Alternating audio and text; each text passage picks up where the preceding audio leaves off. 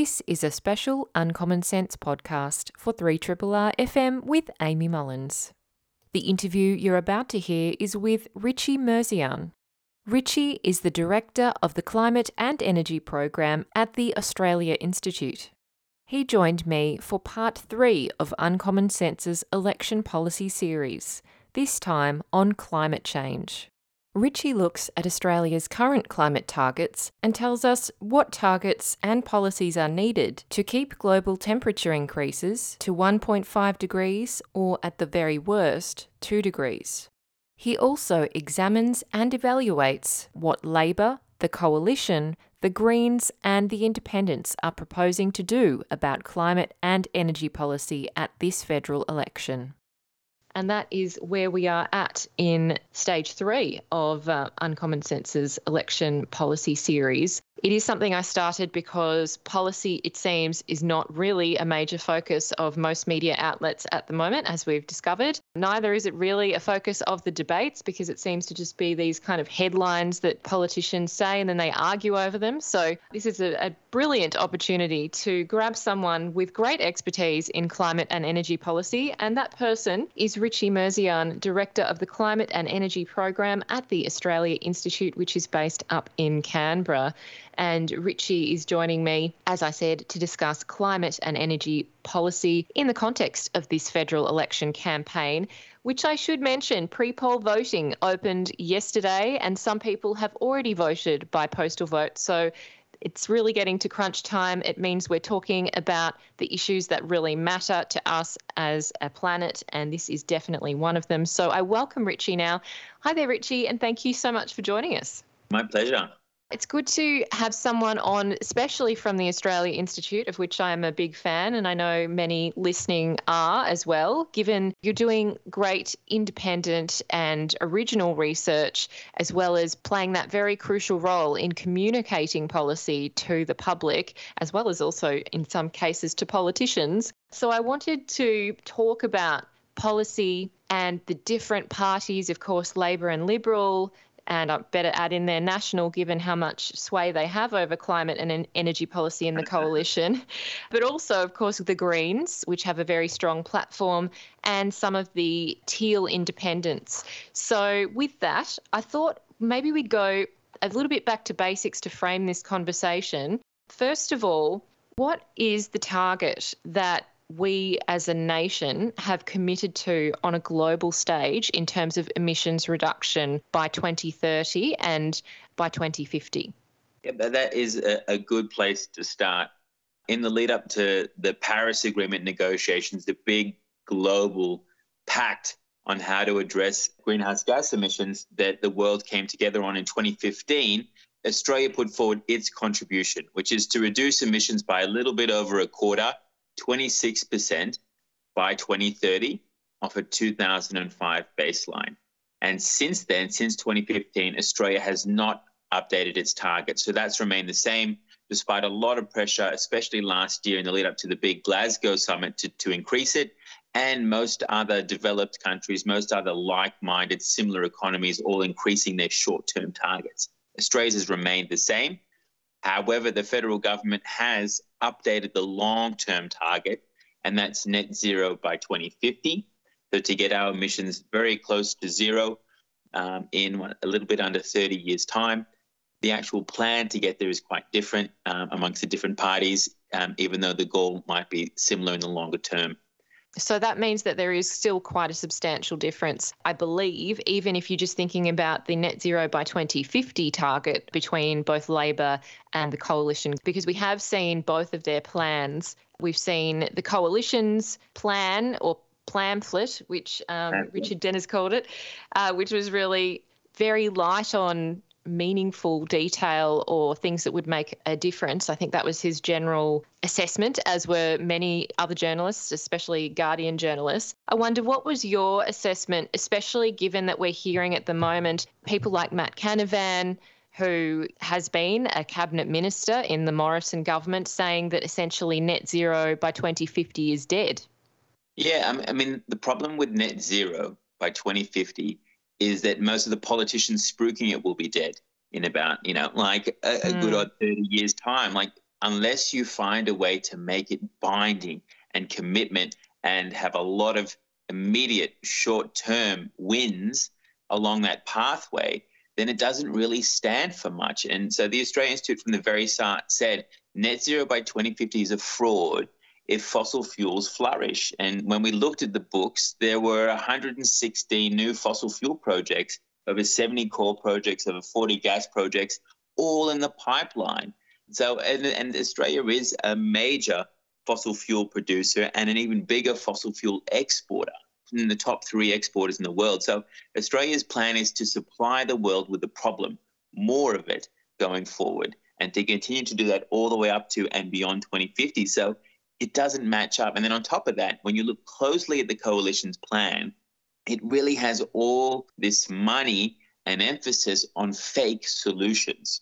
And I'm sure we'll talk about more of these fake solutions, but a lot of it is money for fossil fuel technology, to give fossil fuels a facelift so they seem less offensive in terms of their contribution to climate change.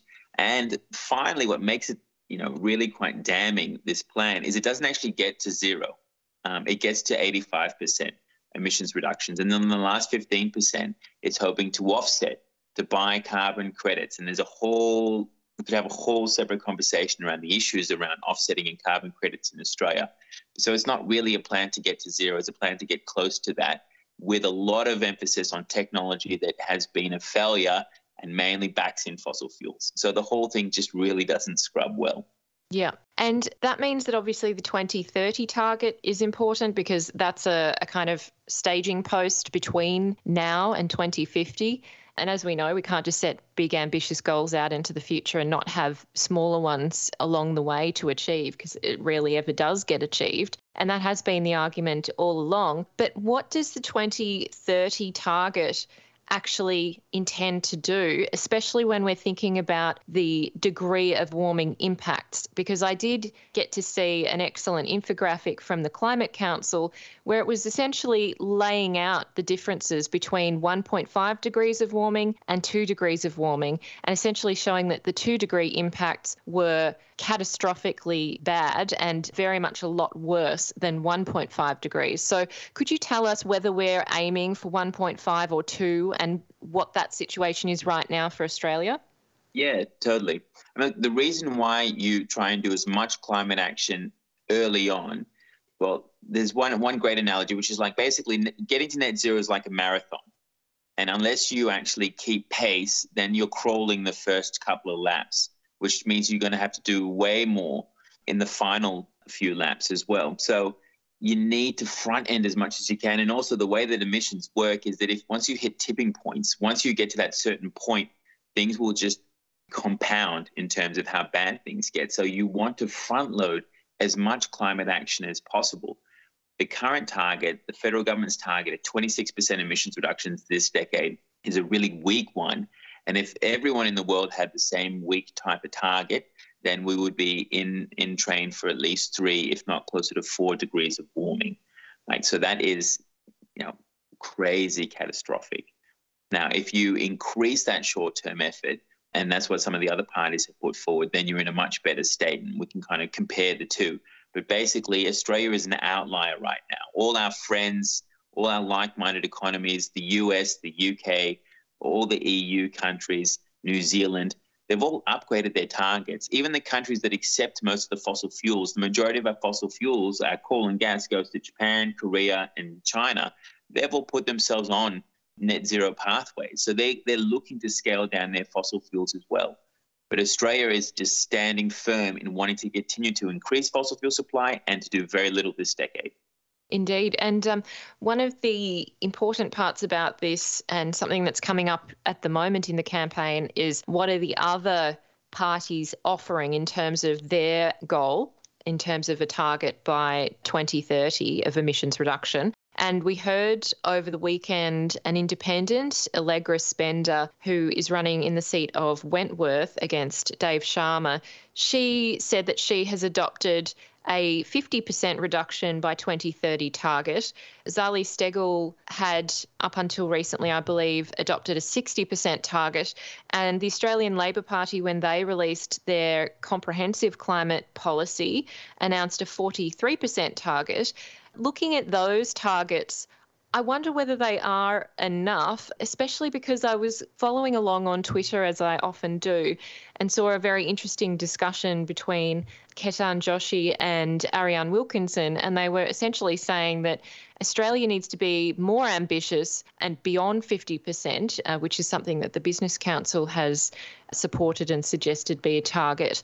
Essentially, Ariane was saying that Australia should be reducing our greenhouse gas emissions by seventy-five percent below two thousand five levels by twenty thirty. And she said that the studies at the moment from Australia say that that would give us a flip of the coin fifty percent probability of holding warming to one point five degrees. So I wonder, do you agree with that assessment? Is that what the research is saying, or is it something else? And, and then therefore, how are our parties and independents lining up? Yeah, look, that debate, which I also followed as a climate tragic, stands.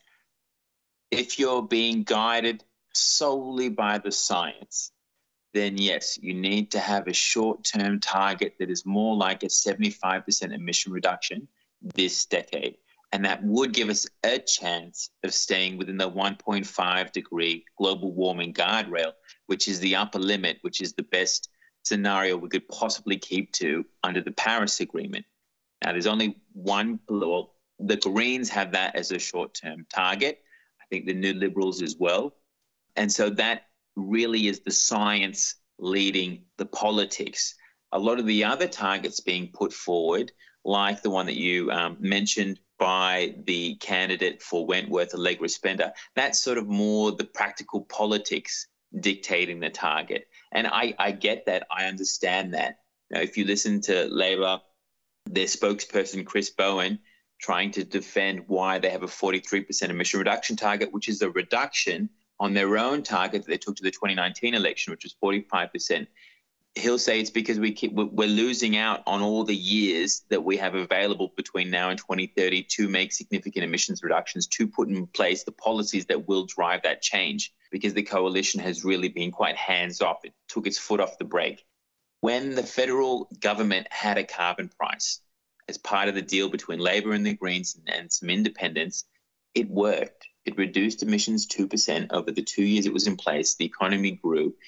It was a successful climate policy. When it was removed, emissions grew, and they grew for the next four or five years. So we've really lost a lot of time. So it, there's this tension between what can we do versus what does the science require. And in that, you kind of have to make a decision which one trumps the other. If climate change is going to be led by science, like our pandemic response was led by science, then we should be as ambitious as possible. That's very true, and it is a great point that the Greens essentially are out there on their own on this one. And so therefore, if you were prioritising that as something to sway your vote, really there isn't many others that come close. We've got most of the independents saying at least sixty percent as their twenty thirty target. Of course, as I mentioned, Labor at forty-three percent, as you said, twenty-six percent with the coalition, which uh, includes the Liberal and National parties. And then some of the other independent candidates like Allegra Spender being lower than her counterparts of fifty percent. If we step away from some of the numbers for a moment and look at the two major parties, those who could potentially form government in their own right, or maybe Labor and others in a hung parliament, who knows, or even the coalition and others in a hung parliament. If we think about who might be able to influence the parliament on climate policy, and if a voter is coming in to vote, thinking about how they could be tactical about their preferences in the upper and lower houses, is that something that a voter should keep in mind? You know, who could keep the major parties accountable in the Senate, and therefore I would vote for X Y Z? You know, what are some of the voting strategies people might be able to use if climate change actually is something that they desperately want action on now? Oh, I, I, absolutely. I thought you were going to riff into the Democrat thought slogan of keeping the bastards honest. Go for it, though. No, I agree. Yes, of course. You know, your where you direct your vote will ultimately have an influence. And so if we have more Greens members, given that they have a stronger target, or more of the independents who have stronger targets, or some of the other political parties like the New Liberals who have stronger targets, then yes, that will make a difference, just like it did in, in the original negotiation between Labor and the Greens and those three independents. They ended up coming up with a carbon price. They ended up coming up with the Climate Change Authority and the Clean Energy Investment Corporation and the Australian Renewable Energy Agency, all the kind of architecture that actually led to our emissions reduction. And that's because there were ambitious people around the table who held the government to account on climate change. So, yeah, of course, it makes a major difference. And that's what we ultimately need. We have lost a lot of time not reducing emissions. The government has tried to get away with saying things like Australia has reduced emissions. That's through a lot of dodgy accounting, which we can unpack. We've looked at it closely. And when it comes to Australia's energy sector, our fossil fuel usage is just as bad as it was when the coalition came in.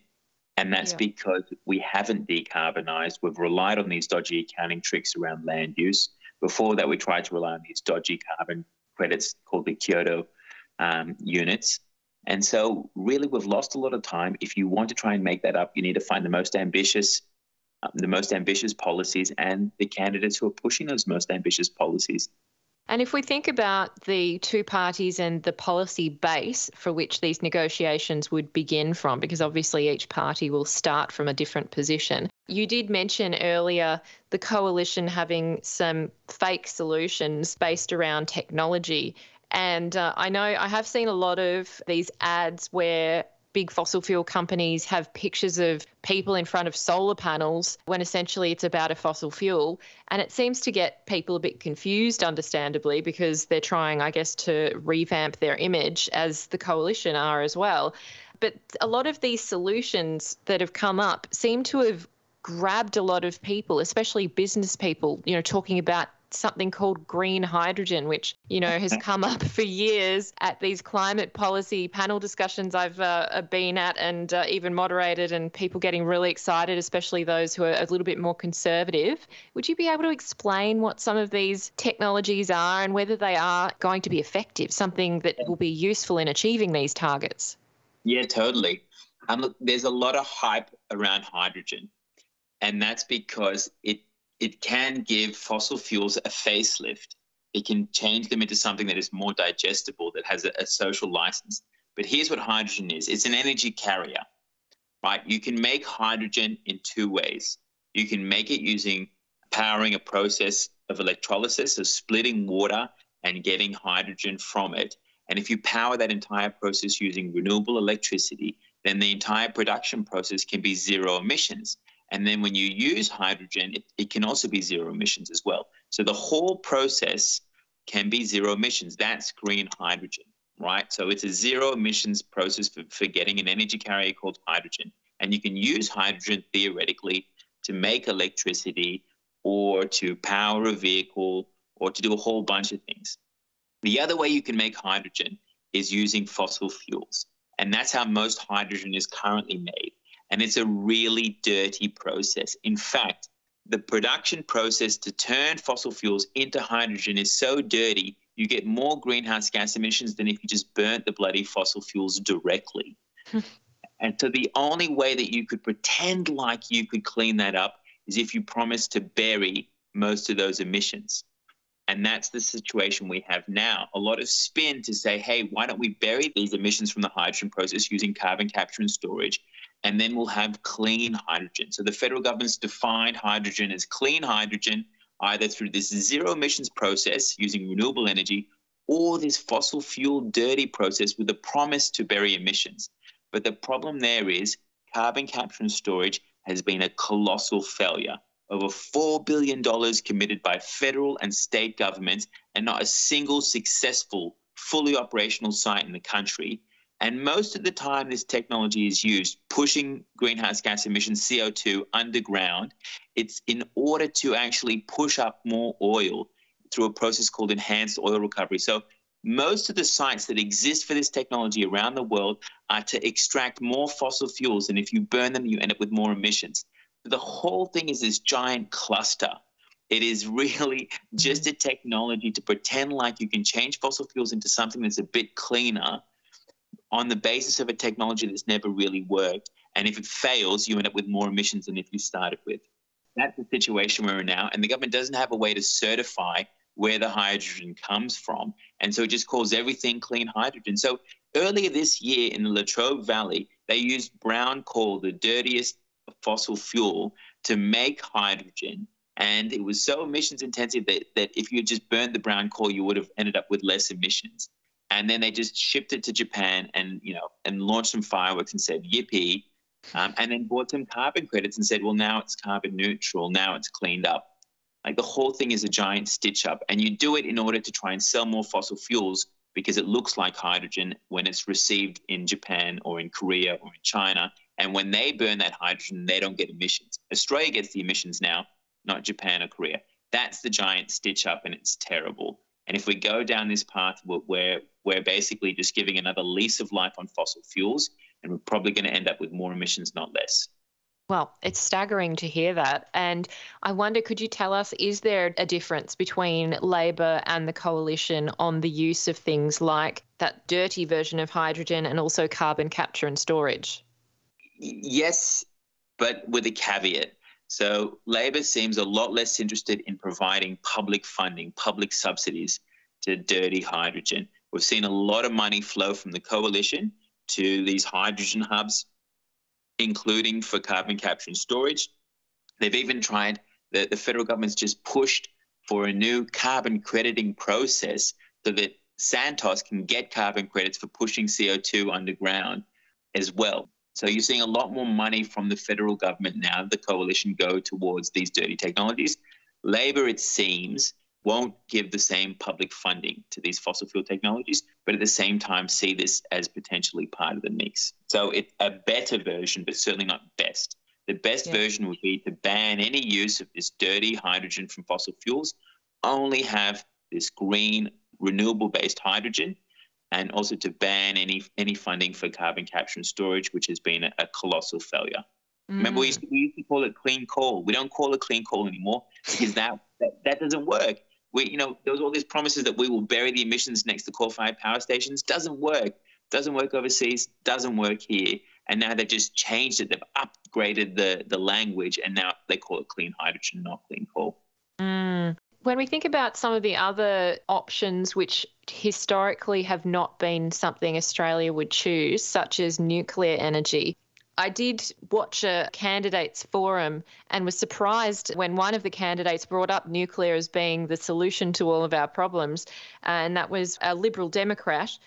Are there any other parties who are advocating nuclear, and is that something that would ever be part of the mix? In Australia, no. No, it just, it doesn't make sense for Australia. We don't have a nuclear power industry. If we were to start today and just chuck all our effort and time and money into it, maybe in fifteen years, if we're lucky, more like twenty years, we'll end up with a nuclear reactor that we can actually use to power things. By that time, we will have over one hundred percent, if not, you know, two hundred, three hundred, four hundred percent renewable energy powering our electricity grid.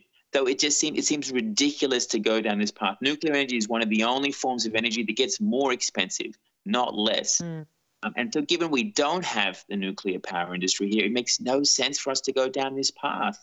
We keep having these nuclear proponents say, we need to have a debate about nuclear. We've had it multiple times, and it's lost. And we need to invest in what works now. But the cheapest way we can make electricity is through renewable energy. And if you've got solar panels on your roof, then you are making the cheapest electricity that we have. Yeah, I'm glad you dispelled that myth around nuclear because uh, it does seem to come up every election and it's it feels like a broken record. Now, talking about renewables, because that really is where the opportunity is, it has been an opportunity for decades. And it's something that the Labor Party is pushing hard on, especially because at the last election, they kept on getting these gotcha questions from journalists about, well, how much is your climate policy going to cost Australia? They've come out with this highly modelled, all fully costed document through Reputex. And uh, there's a whole lot of graphs and numbers in there about just how beneficial renewable energy will be, obviously for the environment, but also for creating jobs, essentially making it an economic opportunity, not a loss. So could you tell us your assessment, I guess, of Labor's current focus and policy on renewable energy and whether that stacks up and whether that seems to be an improvement on the past and also maybe in comparison to any of the other parties that you think might be of relevance? Yeah, sure. Labor's plan takes the existing infrastructure we have that the coalition's built and actually makes it work. So it wants to take an existing cap on emissions for the two hundred fifteen most high-polluting facilities and actually make them reduce their emissions in line with net zero. That's great because right now they allow their emissions to go up under the coalition. They'll make those high-polluting facilities go down. On top of that, they want to invest in the grid. We don't have a fit-for-purpose electricity grid. Our electricity grid is a couple of massive coal-fired power stations, just one way pumping out electricity, about the same amount of electricity out to homes and to factories. Now, we need a grid that can take a lot more renewables that are smaller than these coal-fired power stations, but are all over the place, different locations. And we want to generate a two-way flow. We want houses to be able to pump in power when they've got too much on their roofs, or they can pump in power from their electric vehicles when they're fully charged up and our electricity demand is really high. So we want to build a fit-for-purpose grid. We need a lot, of, lot more storage behind it as well. And so Labor have a twenty billion dollars fund, which they want to use to upgrade the grid and build more storage. And that's necessary. And then Labor says with that, they can get to over eighty percent renewable electricity by the end of this decade as well. That's important because we're looking to electrify our transport as well. Right? Transport emissions are a bit under a fifth of our national emissions. We don't have any policies to turn that around. And so really, we need to be creating more electricity, not less, because we're going to want to switch our transport onto the electricity grid rather than on getting foreign oil. And most of our oil is foreign. ninety-one percent of it comes from exports. And so their plan is to work immediately with what we already have to try and ramp it up as much as possible this decade. And it'll get us some way of the way. And it's a, a sort of a useful model for us to hit the ground running. Whether that's enough is another question. Then the Greens want to go a step further. They want to significantly reduce our emissions three quarters this decade. They have a number of sort of more ambitious policies, including around fossil fuels. And this is where Labor's sort of fallen short. They don't want to talk about fossil fuel production, whereas the Greens rightly know that it's impossible for us to actually hit net zero emissions unless we deal with the elephant in the room. The elephant room is a giant, you know, piece of coal. And so we need to address those fossil fuel emissions. And so the Greens have gone further and says we need to stop opening up new coal mines, stop opening up new gas fields, and have a plan to phase down our thermal coal down to zero this decade as well. And that's the kind of ambition that actually is in line with the science, but is probably far more politically difficult to land. Yeah. I remember seeing a, a news piece come out after your federal climate debate at the Australia Institute, which is available online for those wondering. Unfortunately, the um, coalition side did not want to turn up. Uh, that was no. Angus Taylor. But they uh, complained about it afterwards to News Corp papers. Yeah. Saying, oh, well, we couldn't we couldn't go on there because they're biased. And uh, if Chris wants to, uh, if if uh, Labor wants to debate us, it should be on two G B. So. Yeah, so there what? You go. Strong I mean, argument. Have you seen much of Minister Taylor? I mean, Minister for Emissions Reductions has been quite um. Quite I have local. Not seen him yeah. once. I don't, I don't think I've seen him at all. No, it's very disturbing. I did see that Chris Bowen had actually, who is, I should say, the shadow minister for climate change and energy, and would be the minister if Labor get in. He did apparently address that. that kind of question around new coal plants and gas plants. And, you know, did he actually make any headway on that in terms of a development on policy? It felt like it. It's great to hear someone in that position actually admit we will not have any more coal-fired power stations built in this country. They're uneconomic. Um, they're also unreliable. In fact, our energy prices have gone up and will continue to go up because of all the breakdowns in our coal-fired power stations and the high cost of coal right now. And so it was great to see him actually admit that, yes, I will admit it, we're not going to have any more coal-fired power stations, and we need a plan for how we phase them down because they're going to retire faster than what's currently advertised. We saw this in, in the deal that was stitched up on the closure of your lawn, which has been moved forward to this decade by the Victorian government. And the same thing as well with uh, with, with coal plants in other states. So we need a plan to do that. We need to recognise that coal served a purpose. That purpose is now concluded. We need to switch to a clean energy grid, and that involves actually investing more in renewables, more in transmission, more in storage, and planning out the fact, because the last thing you want is for a coal-fired power station to break down overnight and not open up again and suddenly mm. put a whole community in a terrible position. We saw that with Hazelwood. We don't want to repeat that mistake, but to do that, you need to actually have an open conversation. And it's all these hush tones and secret deals between state governments and coal-fired power station owners. It shouldn't be like that. In Germany, the German government, which had a larger coal fleet than we have here, sat down with the unions, with the state governments, with the owners of the coal-fired power stations, with environmental N G Os, and mapped out the planned closure for every single coal-fired power station, how much it would cost, how much they needed for the communities to be supported, and then they implemented it. And that's what we need here. And it was good to see that Labor was at least open to having that conversation and seeing what what that plan would look like. As you, I think, had mentioned in another interview a while back, you know, this is a starting point, and they have also said that they would be listening to expert advice if they should form government to be able to improve the policy that they've brought in as a kind of base level policy. That's right. And it, it is good. I mean, it, to some extent, they, they need to see, you know, what skeletons the government's left in the closet when they open it up. About ten years ago, I worked for the Department of Climate Change. We had one in Canberra, and it was doing some great things in terms of emissions reductions and in terms of helping Australia adapt to the unavoidable impacts and playing a role in negotiating on the international stage. That department was dismantled under the Abbott government, and a lot of good people left who have lost a lot of capacity to actually implement and design these policies. One thing that I think is really exciting, and this is my personal bias, but on the international stage, there's also a big difference. Labor want to host a U N climate conference right here in Australia in two years' time in partnership with the Pacific Island country. I think this would be massive. It's probably going to be the biggest climate thing they'll deliver in, in the next term of government if they get in, because it'll bring the whole world to Australia. It'll fix Australia's, or go some way to fixing Australia's reputation as a handbrake on climate action. It'll improve relations with the Pacific because we're actually working on their policy issue of choice, their existential threat, and helping them raise that at the global level. And it'll bring all eyes here. And we will have to defend our policies, not just in some contrived debate on Channel nine. It'll be to the entire world stage. You'll be asking Australia, why aren't you, why aren't you doing your fair share? And that, mm. I think, is super exciting. Yeah, yeah, no, it is really exciting. And it's very crucial for our current relationship with the Pacific Island nations.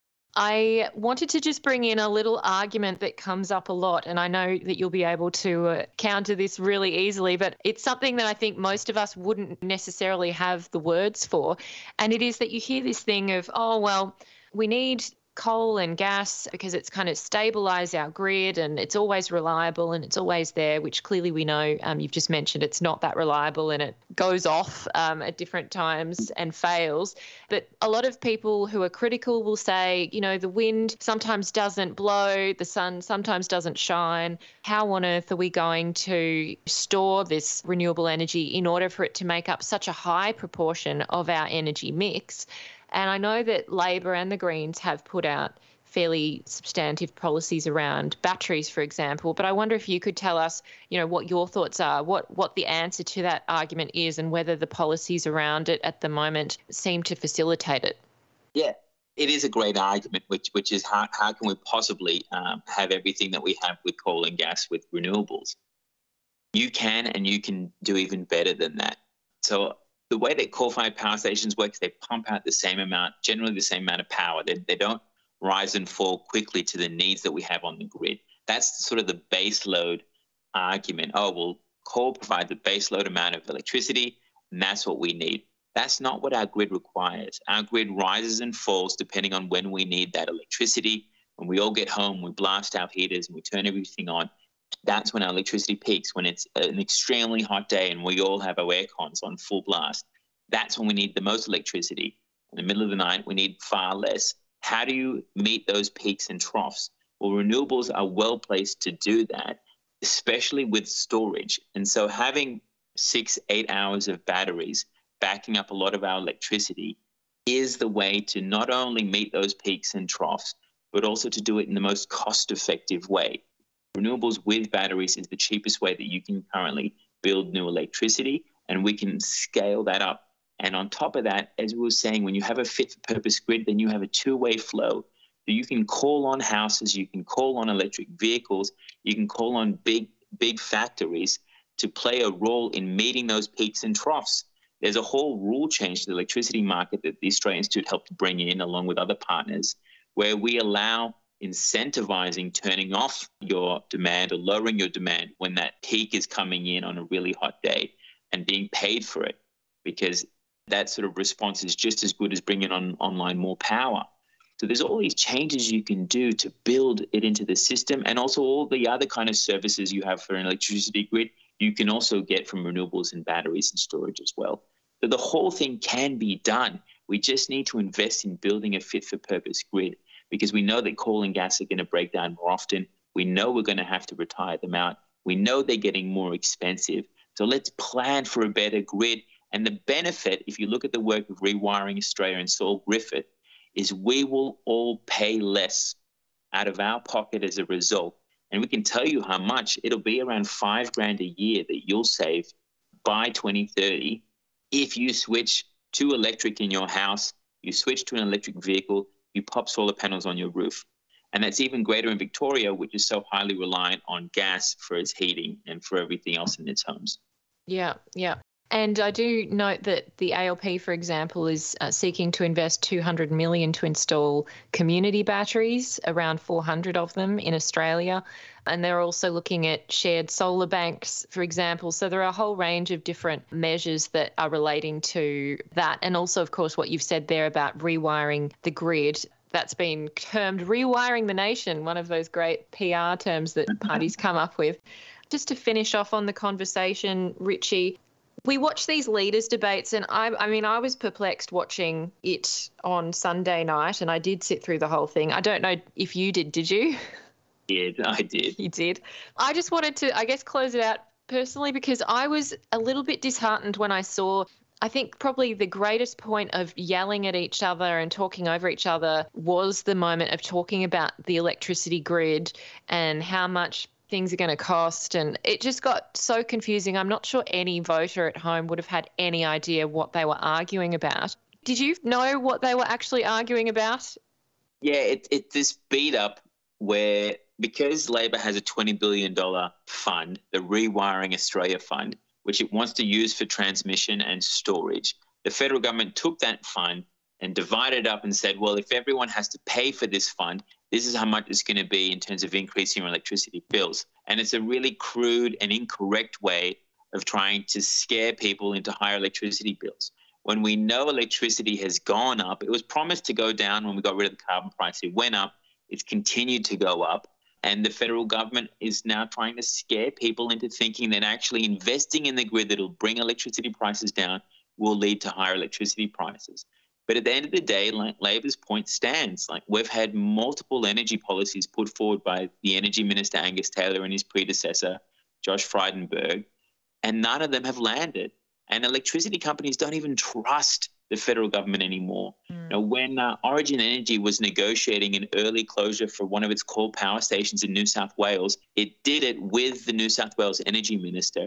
And then only the night before, they've been working on it six months, only the night before did they let the federal energy minister know, because they don't trust the federal government on energy.